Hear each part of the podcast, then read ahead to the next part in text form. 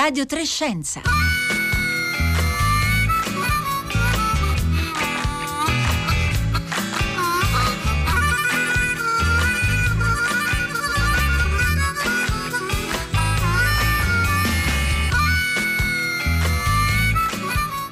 Benvenute, benvenuti a Radio Trescenza da Luca Tancredi Barone. Oggi, oggi ci occupiamo di emergenza climatica, una tematica uh, chiave che abbiamo coniugato in molte diverse maniere in questi giorni qui eh, a Radio Trescenza. Abbiamo parlato di alimentazione e agricoltura proprio ieri, di consumi di carne la settimana scorsa, di disastri ambientali come quelli vissuti in Germania pochi giorni fa, di come l'economia, l'ecologia, lo sviluppo sostenibile si intrecciano fra di loro per aiutarci pedagogicamente, come ci diceva Nicoletta Dentico qualche giorno fa, a guardare a un futuro più capace, più attrezzato per superare le contraddizioni del nostro modello economico e di sviluppo attuale. Ecco, oggi parleremo di come le città quindi amministrazioni più vicine ai cittadini, stanno giocando già un ruolo importante per catalizzare le iniziative che non sono solo utili e benefiche per i cittadini e le cittadine, ma anche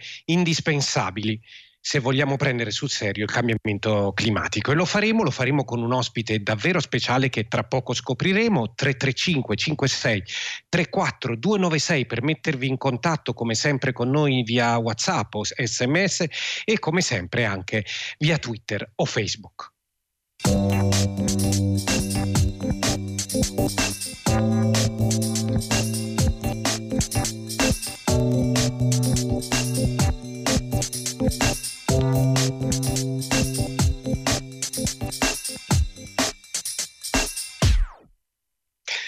Buongiorno Sindaca Ada Colau. Buongiorno.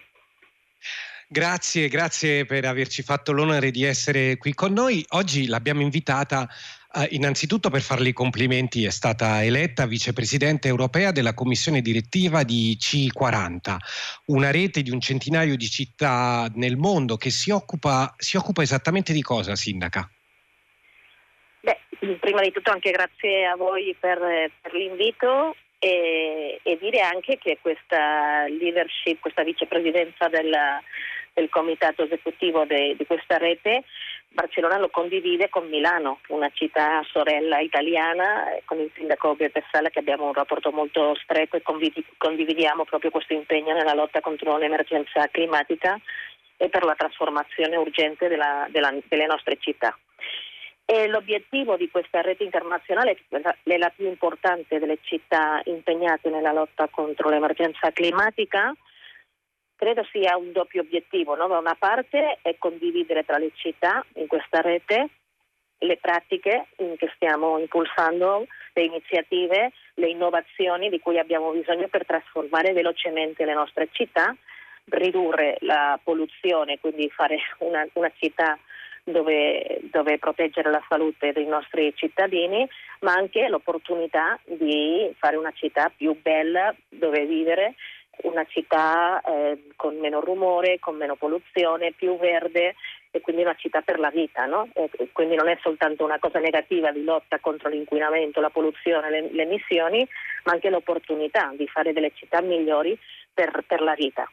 E anche c'è l'obiettivo, secondo me, di questa rete di fare incidenza, di fare lobby, perché siamo in un momento proprio critico, lo stiamo vedendo, lo, lo, lo stavi dicendo anche prima, no? quando si parla adesso dei disastri ambientali in Germania, nel Canada, ma anche nelle nostre città dove ci sono queste onde di calore sempre più forti.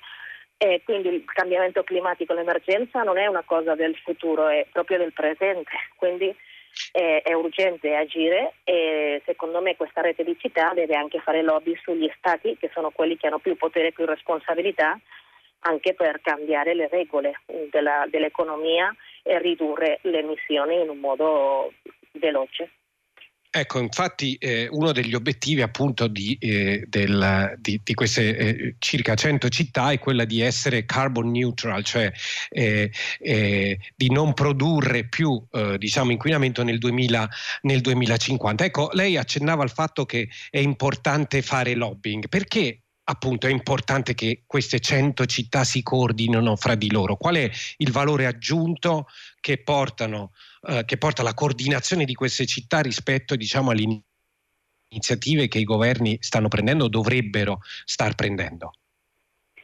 Sì, cioè noi sappiamo che oggi le città sono parte del problema, no? perché le città siamo grandi, di un, uno degli agenti più responsabili delle emissioni nel mondo, quindi noi dobbiamo agire in modo urgente e anche se le città abbiamo poche competenze legali, no? perché, perché le, le, competenze più importanti sono degli stati, però possiamo fare tante cose, no? ridurre per esempio il traffico eh, che inquina tantissimo le nostre città, noi per esempio a Barcellona abbiamo progettato che nel 2024 vogliamo ridurre un 25% delle macchine più, più, più inquinanti, no? è un obiettivo molto concreto.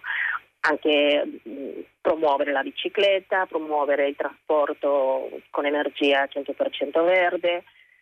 E abbiamo anche per esempio un'innovazione a Barcellona che è una, un'azienda pubblica eh, del comune di energia pulita no? che ci permette eh, che la luce della, della città no? viene, viene, con questa azienda pubblica sol, è soltanto 100% verde, quindi abbiamo tante iniziative in questo senso che sono urgenti ecco, ce, racconti, ce ne sono alcune. Sì. Mi, scusi, mi scusi se la interrompo. Mi dica, mi dica. No, proprio rispetto a queste, a queste, iniziative ce ne sono alcune molto interessanti anche che eh, sono andate, eh, sono state raccontate dai, dai, media internazionali per chi al contrario di me non ha la fortuna di vivere a Barcellona. Ci racconti per esempio cosa sono queste super illas, queste eh, super eh, diciamo isolati che avete, eh, che, che avete eh, diciamo ideato e che chi vive a Barcellona può, può vedere?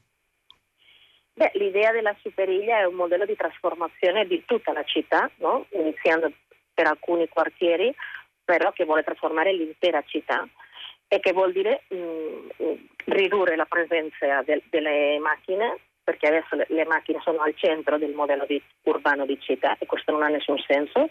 Un dato per esempio, no? le macchine eh, a Barcellona in questo momento rappresentano il 20% degli spostamenti, invece, invece, occupano il 60% dello spazio pubblico, no? quindi non è soltanto un problema di polluzione, ma è anche un problema di, di, di spazio, di giustizia e di modello certo. di città.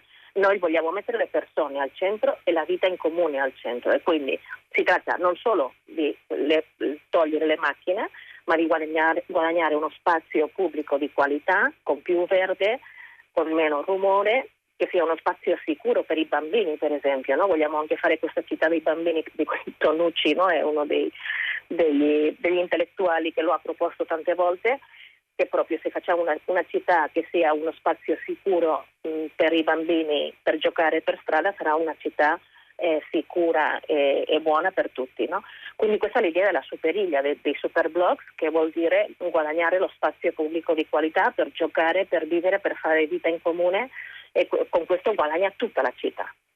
Certo, e togliere il protagonismo alle, alle, automobili. La città di Barcellona ha anche eh, elaborato un, un piano sul clima, no? che, che, è stato anche sì. eh, premiato e lodato. Ecco, non so se ci vuole raccontare un po' qualcuna delle iniziative eh, previste da questo, da questo, piano.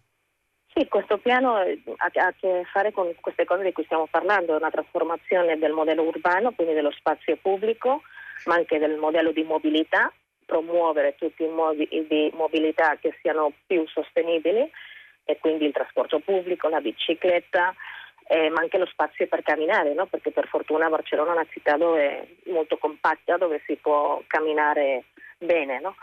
E, e, anche lavorare sull'energia, sul ridurre anche eh, i rifiuti, no? che è un, un argomento centrale nelle città, quindi sono tanti argomenti, però mi sembra anche importante, soprattutto in questa idea di lobby internazionale, che le città, che siamo l'amministrazione più vicina ai cittadini e che stiamo chiedendo negli ultimi anni tantissimi sforzi no? e tanto impegno ai cittadini di, di cambiare i modi di vita, di, di, essere più responsabili nel consumo, di ridurre l'uso della macchina, ridurre, eh, ridurre i rifiuti eh, mangiare, cercare di comprare no, il cibo più, più, ecologico e di produzione di prossimità. Di, di prossimità Quindi chiediamo tantissimo sforzo e impegno ai cittadini, però dobbiamo ricordare che il 70% delle emissioni oggi la fanno 100 eh, grandi aziende mondiali e, e, sono queste che devono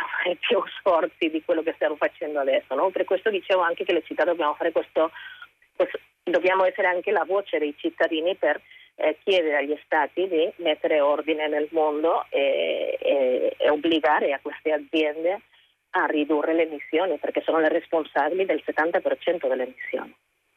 Ecco, eh, per chiudere, perché sappiamo che poi eh, deve andare, ecco, lei diceva appunto uh, uh, di queste 100 aziende, ma uh, naturalmente è vero che eh, la metà della popolazione eh, mondiale vive nelle città e, e, anche Barcellona, purtroppo, così come molte altre città della rete C40, continua a essere una città dove la qualità dell'aria ancora non è molto buona, dove il rumore è troppo, dove a fare le protagoniste, come diceva lei, ci sono le automobili, anche se con questo sforzo di diminuirne il protagonismo. Ecco, possiamo essere ottimisti, ci, ci lasci con una nota uh, positiva, uh, Sindaca Colau. Ass- assolutamente sì, cioè il momento è critico, il momento è molto complesso, poi siamo in questa pandemia, però proprio questa pandemia anche ci ha permesso no, di essere più, ancora più consapevoli del momento critico che attraversa la, l'umanità e anche dell'opportunità che abbiamo per, per, fare i cambiamenti che possono migliorare la nostra vita. No? Quindi secondo me non dobbiamo raccontare solo in un modo negativo,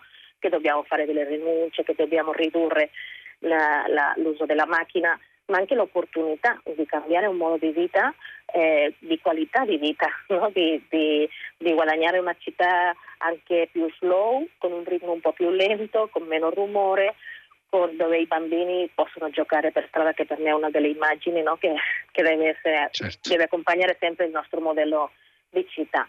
E quindi sì, è difficile, però è l'opportunità anche di fare questi cambiamenti che, che sì, richiedono coraggio, ma anche proprio l'opportunità mh, mm, che non possiamo perdere di migliorare le nostre vite in un modo molto concreto e questo è nelle nostre mani. E secondo me questo sì ci può dare motivi per l'ottimismo. Insomma, il momento, il momento è ora, dice eh, la sindaca Colau. Grazie ad Acolau per essere stata con noi e buona giornata e buon lavoro. Grazie a voi e buona giornata anche a voi. 335 56 34 296 per continuare a mandare messaggi, continuiamo a parlare di come le città possono aiutarci a combattere il cambiamento climatico. E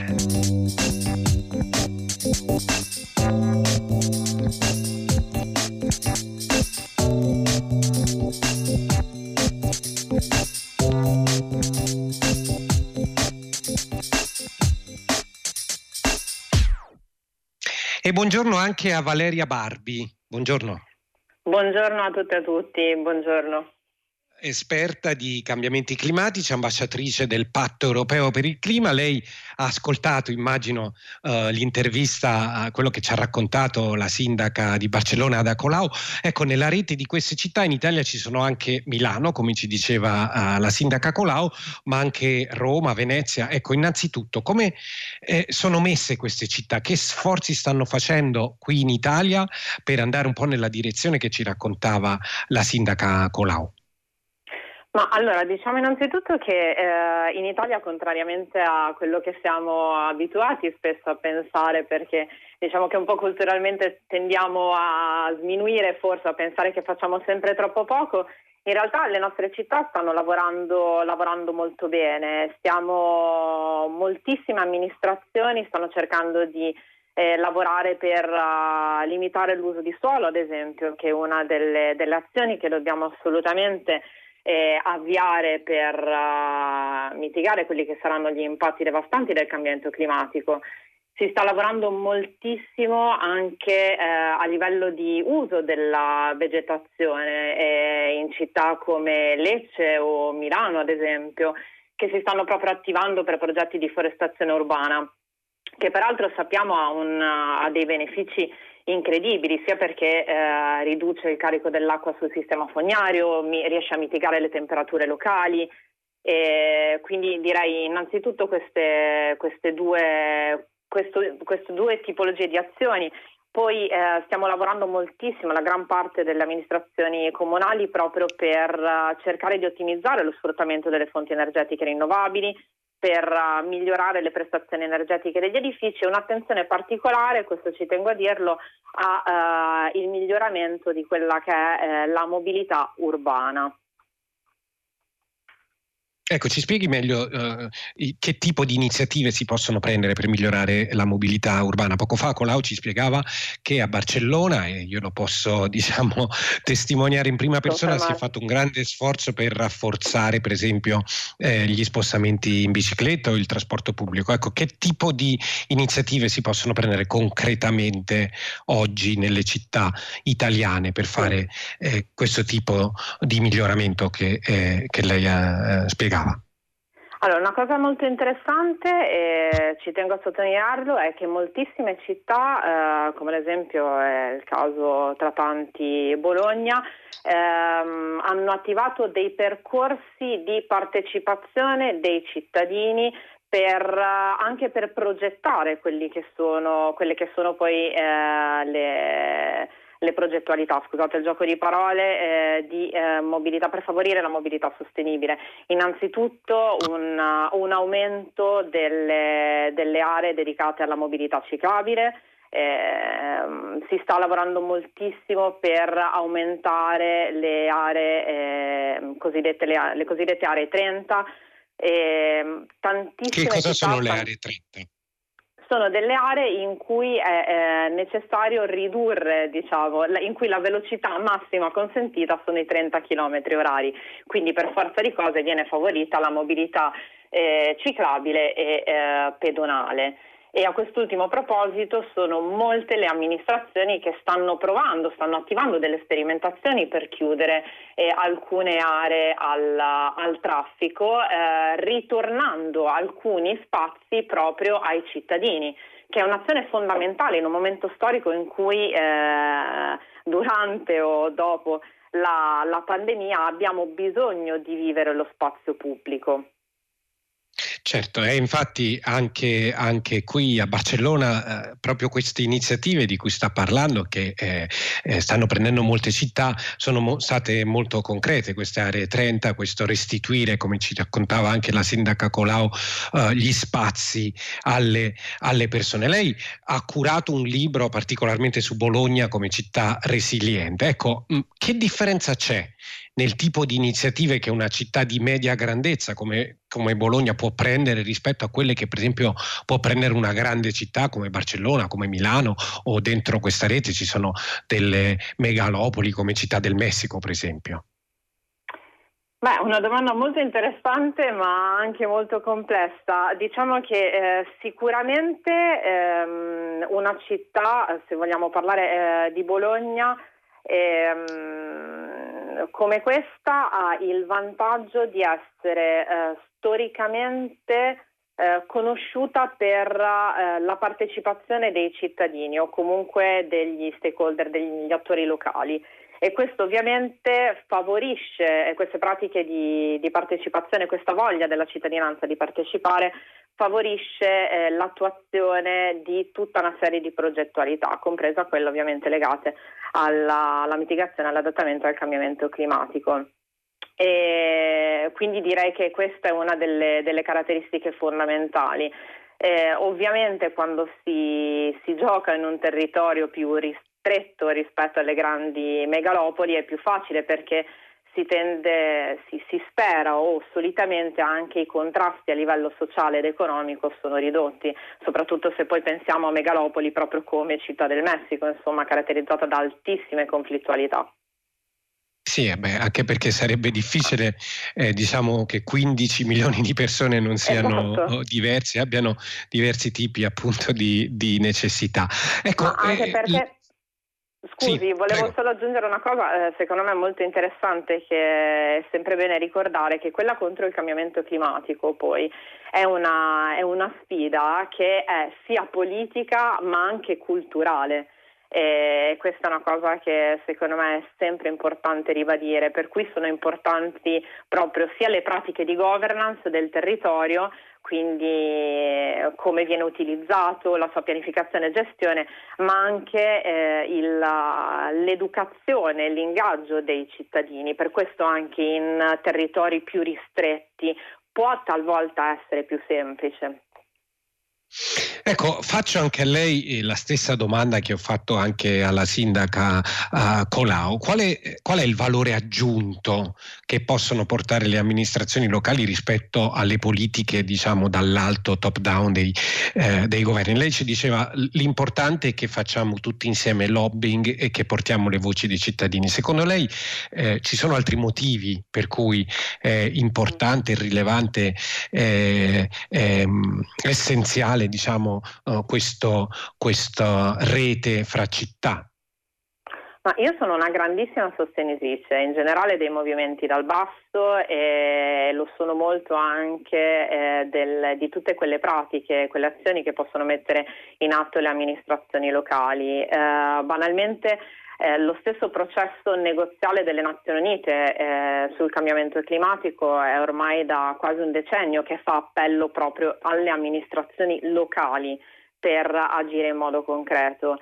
E, mh, credo che il valore aggiunto derivi anche dal fatto che un'amministrazione locale conosce molto meglio quello che è il tessuto sociale, economico e culturale su cui va ad agire eh, di conseguenza è più facile poi attuare delle politiche. Ripeto, io sto usando eh, molto spesso il, il, termine facile, con questo non voglio dire che sia eh, una passeggiata chiaramente perché eh, gli scontri poi tra i vari attori ci sono sempre perché hanno delle esigenze eh, diverse.